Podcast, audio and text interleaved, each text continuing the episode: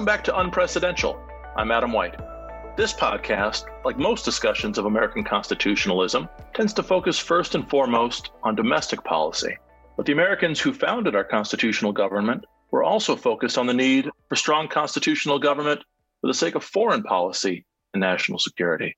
Today, the United States faces a host of challenges abroad. Throughout all of those challenges runs the question of how the United States should engage with its allies and international institutions. At the same time, our constitutional form of government significantly affects how the United States as a whole creates and implements foreign policy. To grapple with these questions today, I'm so glad to be joined by two of my colleagues here at the American Enterprise Institute. Ivana Stradner is a Jeane Kirkpatrick Fellow at AEI, where her research focuses on the intersection of international law and security. Previously, she was at Harvard and the University of Belgrade, and she taught law at Berkeley. Ivana, welcome to the podcast. Thank you very much for inviting me. And Gary Schmitt is a resident scholar here at AEI, where he studies America's national security and the longer term strategic issues. And he writes on issues pertaining to American political institutions, the Constitution, and civic life. In previous episodes of this podcast, Gary and I have discussed the famous case of McCulloch versus Maryland, and most recently, presidential inaugurations. Gary, welcome back. Thanks for having me. Ivana, you've been writing about some of the challenges that the United States faces and the international community faces today, with particular focus on the international rule of law and institutions. Could you give us an overview of some of those issues?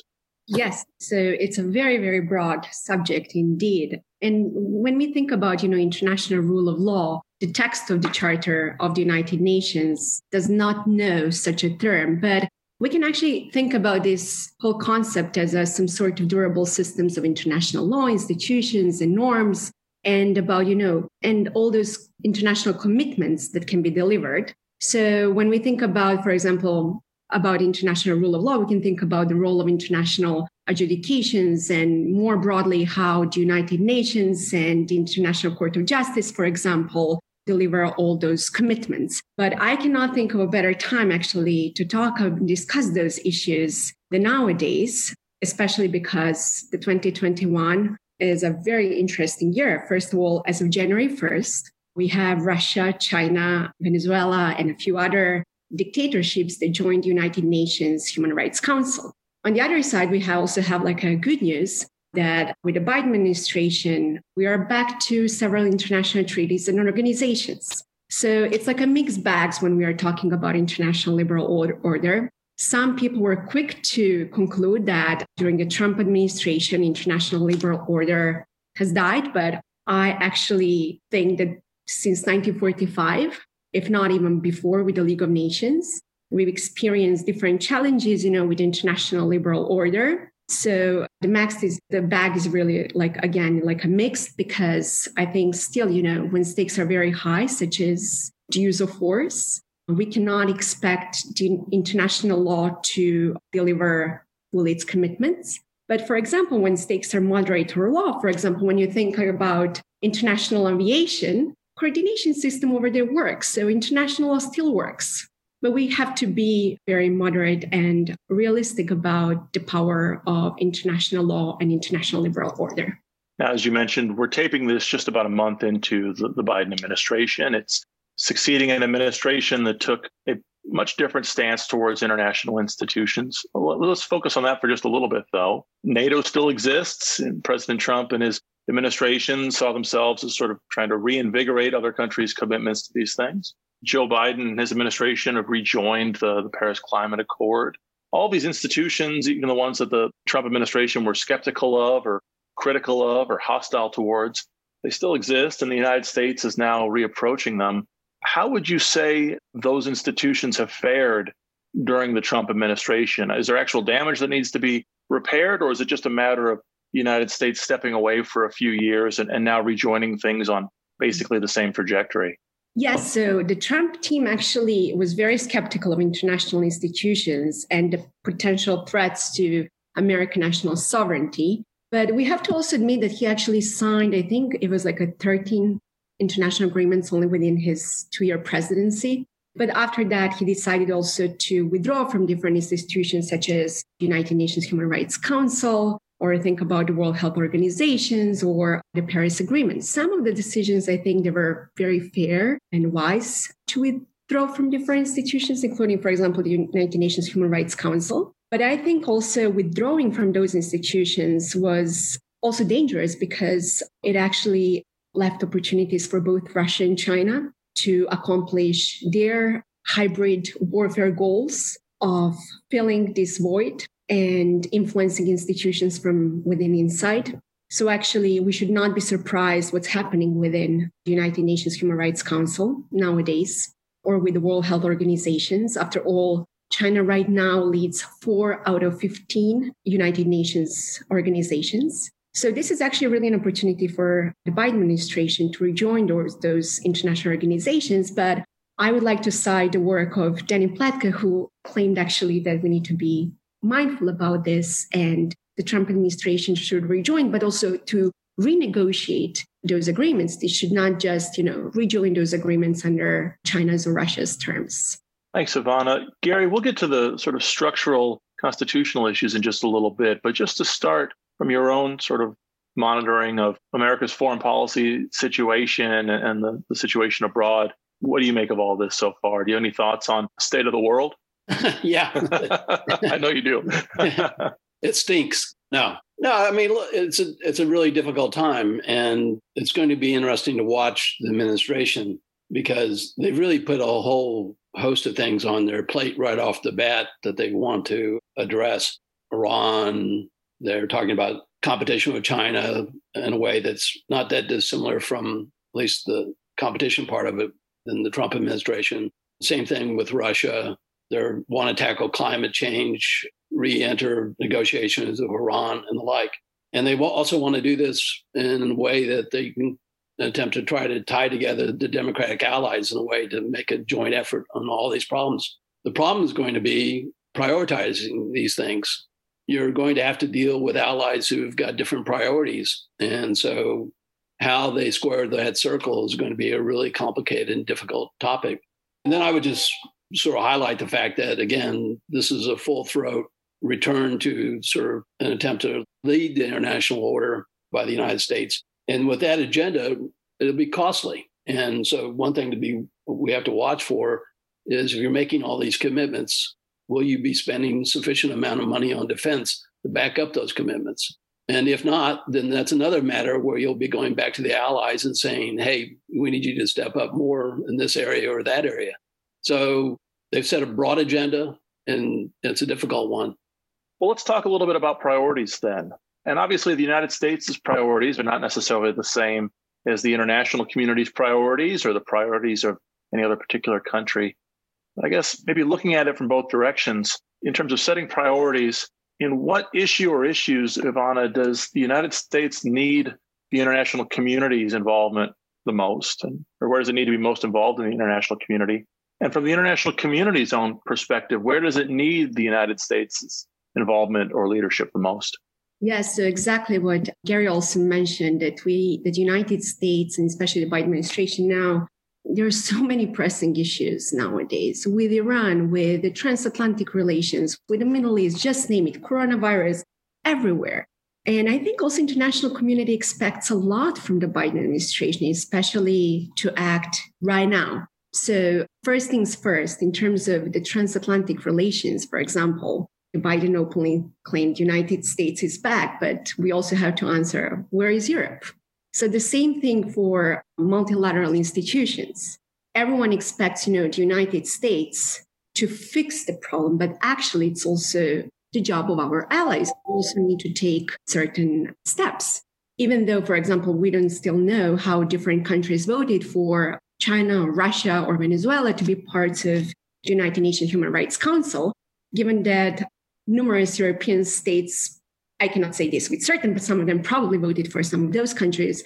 Those countries should also take responsibilities before international institutions because it's not that the Trump administration himself that destroyed those institutions. Like, if, for example, if you take a look at the General Assembly resolution voting, there are so many resolutions suggested by China and Russia that are supported by European countries. So I think it really goes both ways. And in terms of, you know, the most pressing issues, I think we should absolutely not allow either China or Russia to reform the World Health Organizations or United Nations Human Rights Council because again, it's really part of their hybrid warfare strategy that I can discuss later on about their goals and why they are doing all those issues. I'm more than happy really to dive into this subject because that's, I think, very, very important to understand the shift after Cold War and how both countries are actually using those institutions and why that matters. And again, even though the ICC, for example, again, the International Criminal Court, another pressing issue for the Biden administration in terms of multilateralism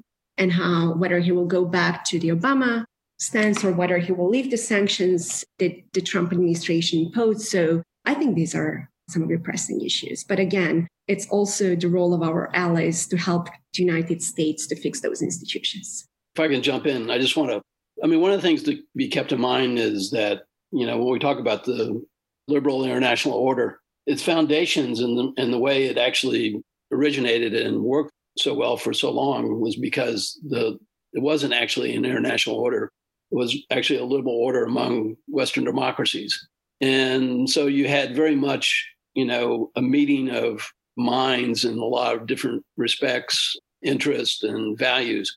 As the order is opened up to countries like China and Russia, which aren't liberal, you have this difficulty, which is the original thought was we bring them into the order and the order will begin to change how they behave, that they'll pick up the norms that the order has put down.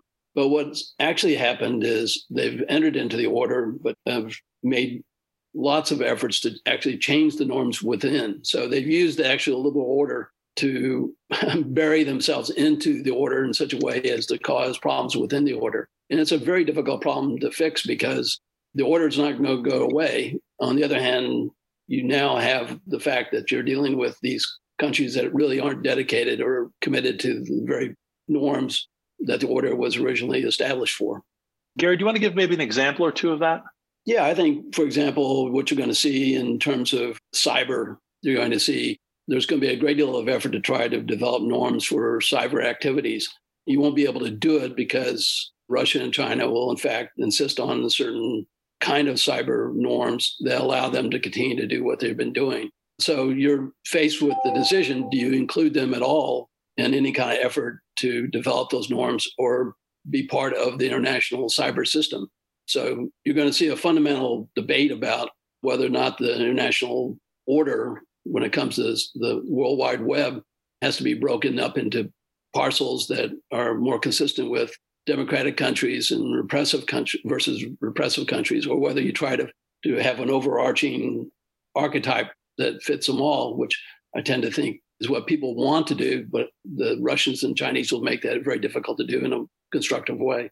Can I jump in into this and just to add to this example? Yeah, please do. Gary said it's actually it's already happening because both China and Russia last year they suggested before the United Nations General Assembly a new treaty. It's called Cyber Crime Treaty.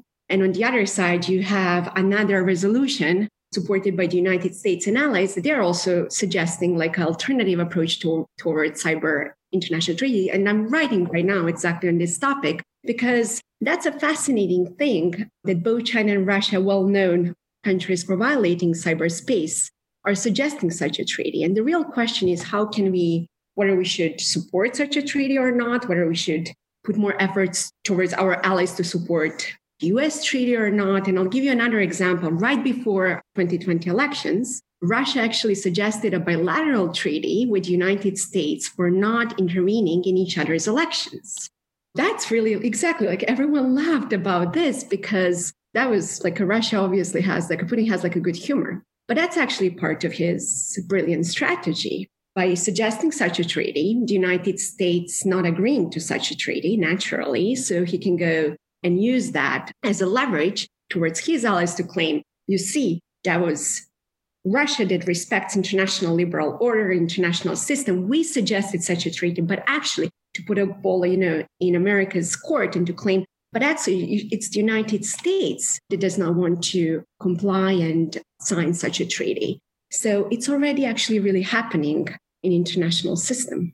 Well, we, we saw it also in the World Trade Organization, which mm-hmm. was based upon basically free trade principles, reducing tariffs around the world. and we allowed the Beijing into WTO in the, you know in 2000. But they're not actually a free trading nation; they're a mercantilist nation. So within this body that's dedicated with one set of norms, you've allowed the second largest economy in the world to bury itself in and contort the rules of the road. Ivana, your latest article is focused on what's happening in China specifically. You wrote a piece for Newsweek on the situation with China's genocide of the Uyghurs. How does that fit into the conversation that we're having? Is there a place for the United States to get involved in this issue more than it has previously? Is there a place for international institutions to do more in a way that requires the United States' participation? Or is mm-hmm. this something that ultimately is going to be controlled by, by China and there's really nothing the outside world can do about it? Ooh, that's a very, very pressing issue because obviously, the, first of all, China does not want to be labeled as a country that is committing genocide. And that's a very controversial term, really, in international relations more broadly. You know, states can handle to be to be aligned with, you know, and to be accused of committing war crimes, but it's really, really such a hard thing to say that a country is committing genocide. And that's really what bothers China. And this is why they are using really international platforms, actually, including, you know, the United Nations Human Rights Council to actually show that they are not committing genocide. But and even international community is very polarized on this issue. The 1948 Convention on Genocide is quite clear. And if you take a look at, for example, I'm one of those people who believe, you know, that China's actions against the Uyghurs actually fall within the scope of 1948 Convention. Some of my colleagues disagree. But the real question is, what is the power of international institutions? What can we do about this? So, for example, the International Criminal Court has decided to go after the United States and Israel, let alone, you know, African nations. But it's very unlikely that it will proceed forward with a case against China. Even though the Uyghurs who already lived abroad, they put this case before the ICC, but the ICC decided not to proceed. Second thing, what can we do with the International Court of Justice? And this is where we can actually use international system and we should be very realistic like even if china loses such a case before the international court of justice the reason why i'm a firm believer that we should go before the international court of justice actually to challenge china and to show that china does not respect international law because for example if you take a look over the past few years beijing was very vocal and claimed that it respects you know international system and international institutions I'll give you like another example with the South China Sea.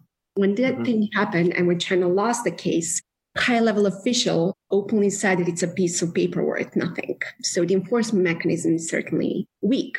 But nevertheless, China cares about global reputation. So this is another good way, I think, of challenging and showing actually that China does not care about international system, even though it claims that it does. In terms of different strategies, I'm not a strategist, so working on, on China. So what I suggested in this also in this piece, you know, that probably the United States should not attend Beijing Olympic Games. Also, our UNDP should probably use funding and to fund Uyghurs who live abroad. So there are various different institutions that we can actually challenge China in terms of the enforcement mechanism, in international institutions. That's a separate issue. But after all, you know, China has a Security Council veto power. So it will be really hard to enforce. But nevertheless, I think it's very important to publicly name and shame all authoritarian regimes because that bothers them, both Russia and China.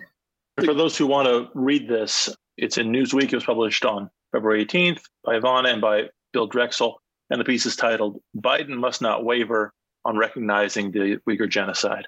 Gary, I cut you off a second ago. You were about yeah, no, I was just going to make you know the sort of straightforward basic point, which is some of these examples that Ivana's talking about is a good reminder that when we talk about international law, and many of the most crucial issues, we're really not talking about international law. We're talking about international norms, and the difference is law is something that you can actually enforce, and norms are much more difficult. And reminds you that if you really want to enforce norms and therefore kind of turn them into law, you need state power to be able to do it. And so that gets you back to, for example, in the South China Sea, it's not that the, you know, sort of international bodies are going to fix the Chinese problem in the South China Sea. It'll be because the United States, Japan, and European allies continue to move ships and naval ships through through the seas to confirm that, in fact, it's a uh, freedom of seas there. So some of these issues you just can't get away from the fact that the international order depends upon order and that depends upon state power Yeah, Ivana, we've been talking this whole time about the international rule of law. It's what you write so much on and, and you've taught, but how much of it is really law? How should we understand this kind of law? And then we'll turn to law here at home. Yes, I absolutely agree with Gary. And I'm so glad that he brought up this question because I have background both in political science and international law. So when I speak with political scientists, oftentimes they think about global international norms. And when I teach international law, oftentimes we lawyers, we perceive international law as if it's like a national law. But we have to be also realistic because every single norm, and this is the definition, has to have a disposition and a sanction. And we lack a sanction, that's really raises another issue whether it is law. So it raises like a big question whether international law is law. But as I mentioned, it's very also, I find it quite interesting, like when people talk about international law, to think about international law as such as a one big concept. I think when when stakes are moderate or law, international law can be enforced. And I can give you multiple examples, including international aviation agency that really helps us fly every single day. But when we talk about let's say the laws of war or the use of force, things are very different. So Fun fact since 1945, the United Nations Security Council authorized only three times the use of force. Only three times. And we've had more than 100 interstate wars. So the real question is here whether international is really effective, but also whether it fits modern warfare things. So we have to absolutely distinguish between international and international norms. And oftentimes people don't do that. So one of the issues that I think that gets lost in this question of enforcement is so much of the international bodies now have moved to beyond they've created bodies that act independently of the states themselves that are party to these treaties. And the problem with that isn't so much that what I mean, there's a problem with what they do and, and, and what they say, but there's also a problem is that when you're divorced from the actual states that are parties to the to a treaty or an agreement, you actually disconnect the, oftentimes the incentive for those states to enforce what those bodies are have concluded. So, and one of the problems in in these international organizations is the drive to move away from the state sovereignty being a part and parcel of the institution. But they do it at their own risk because once they do that, they also lose the capability and the interest of those states taking a greater responsibility to make sure that findings are enforced we could go on for two or three podcasts about all of this. It gets so complicated. I do want to focus on the relevance of the United States Constitution and our own institutions of government, which really do have a real effect on on the ways in which the United States as a nation engages the issues we've been talking about. Gary, you've been you spent your career studying that as much as the national security side of things. How should we understand U.S. institutions, U.S. constitutional rules and norms, and how they affect our nation's posture in, in these international debates? Well, when you look at the US Constitution, there are all these particulars that make it clear that the sovereignty of the United States is of paramount importance. And the most concrete example of that, obviously, is the treaty power. I mean, treaties, the founders understood, could have quite sweeping authorities in terms of what they were capable of, doing. And so the very fact that the founders decided that not only would a treaty be negotiated and signed by a chief executive, but that it would take two thirds of the Senate to be able to consent to the ratification of a treaty. And I think this basically shows the degree to which the United States, from the very beginning, was very much concerned about maintaining its sovereignty, even though it was more than willing to sign agreements, you know, in various forms with various countries.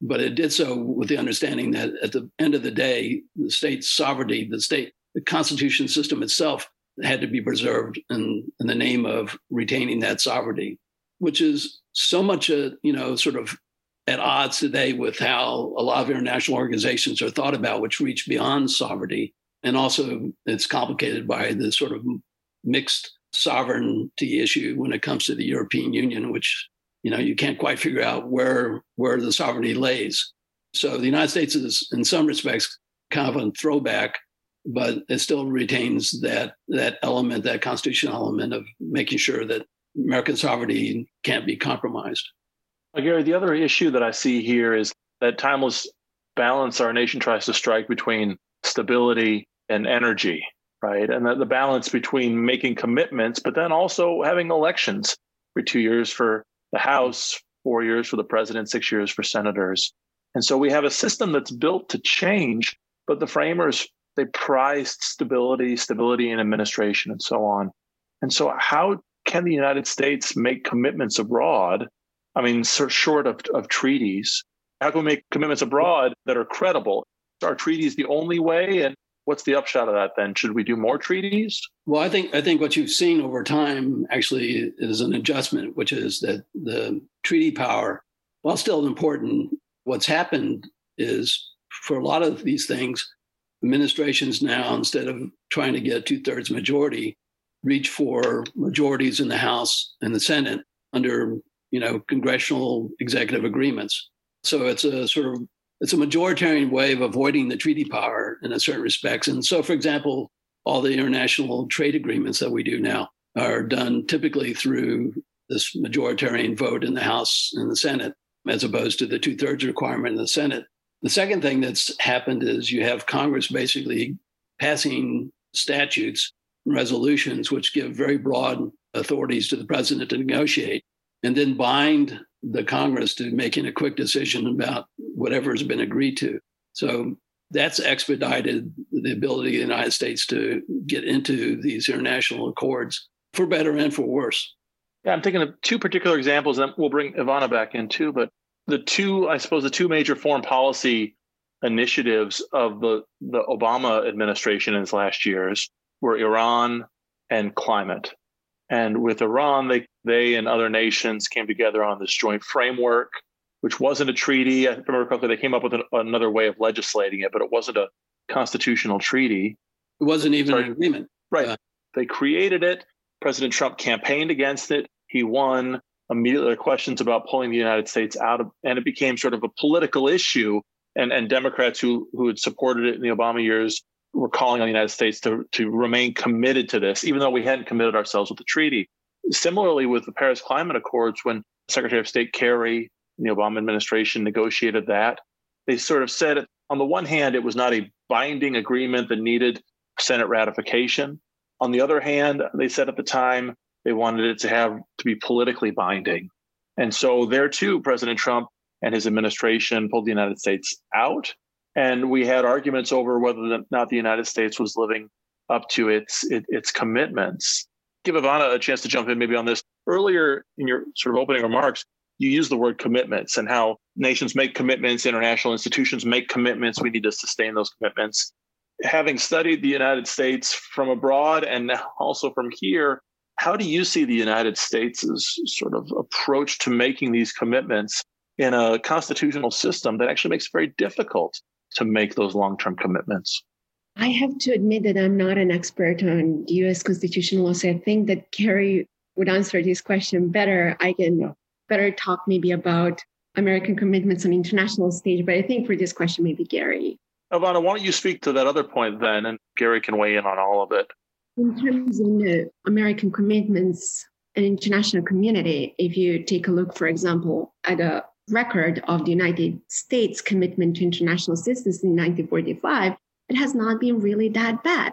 Certainly, as I mentioned, the United States used force several times without Security Council authorization, et cetera, et cetera. So numerous, you know, international scholars decided that this was a clear violation of international, but really there are, arguments on both sides.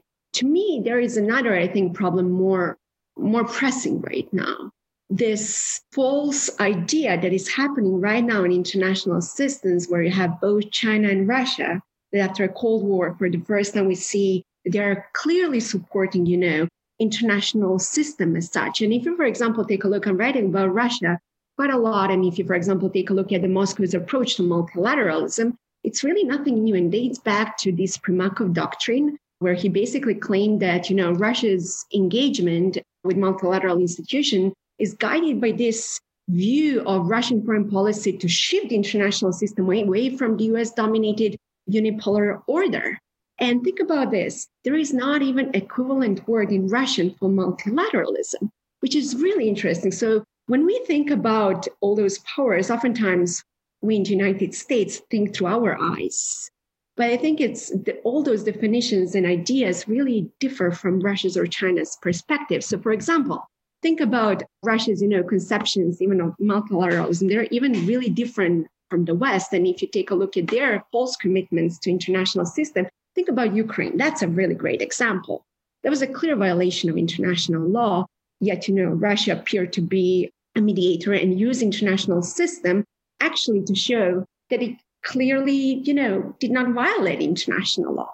However, for example, it used the 1999 bombing of Serbia that happened to be without Security Council authorization as a clear, you know, concept to, cl- to show actually that it's the United States that it's not committing to the United Nations rule of law system. And China is doing the very same thing.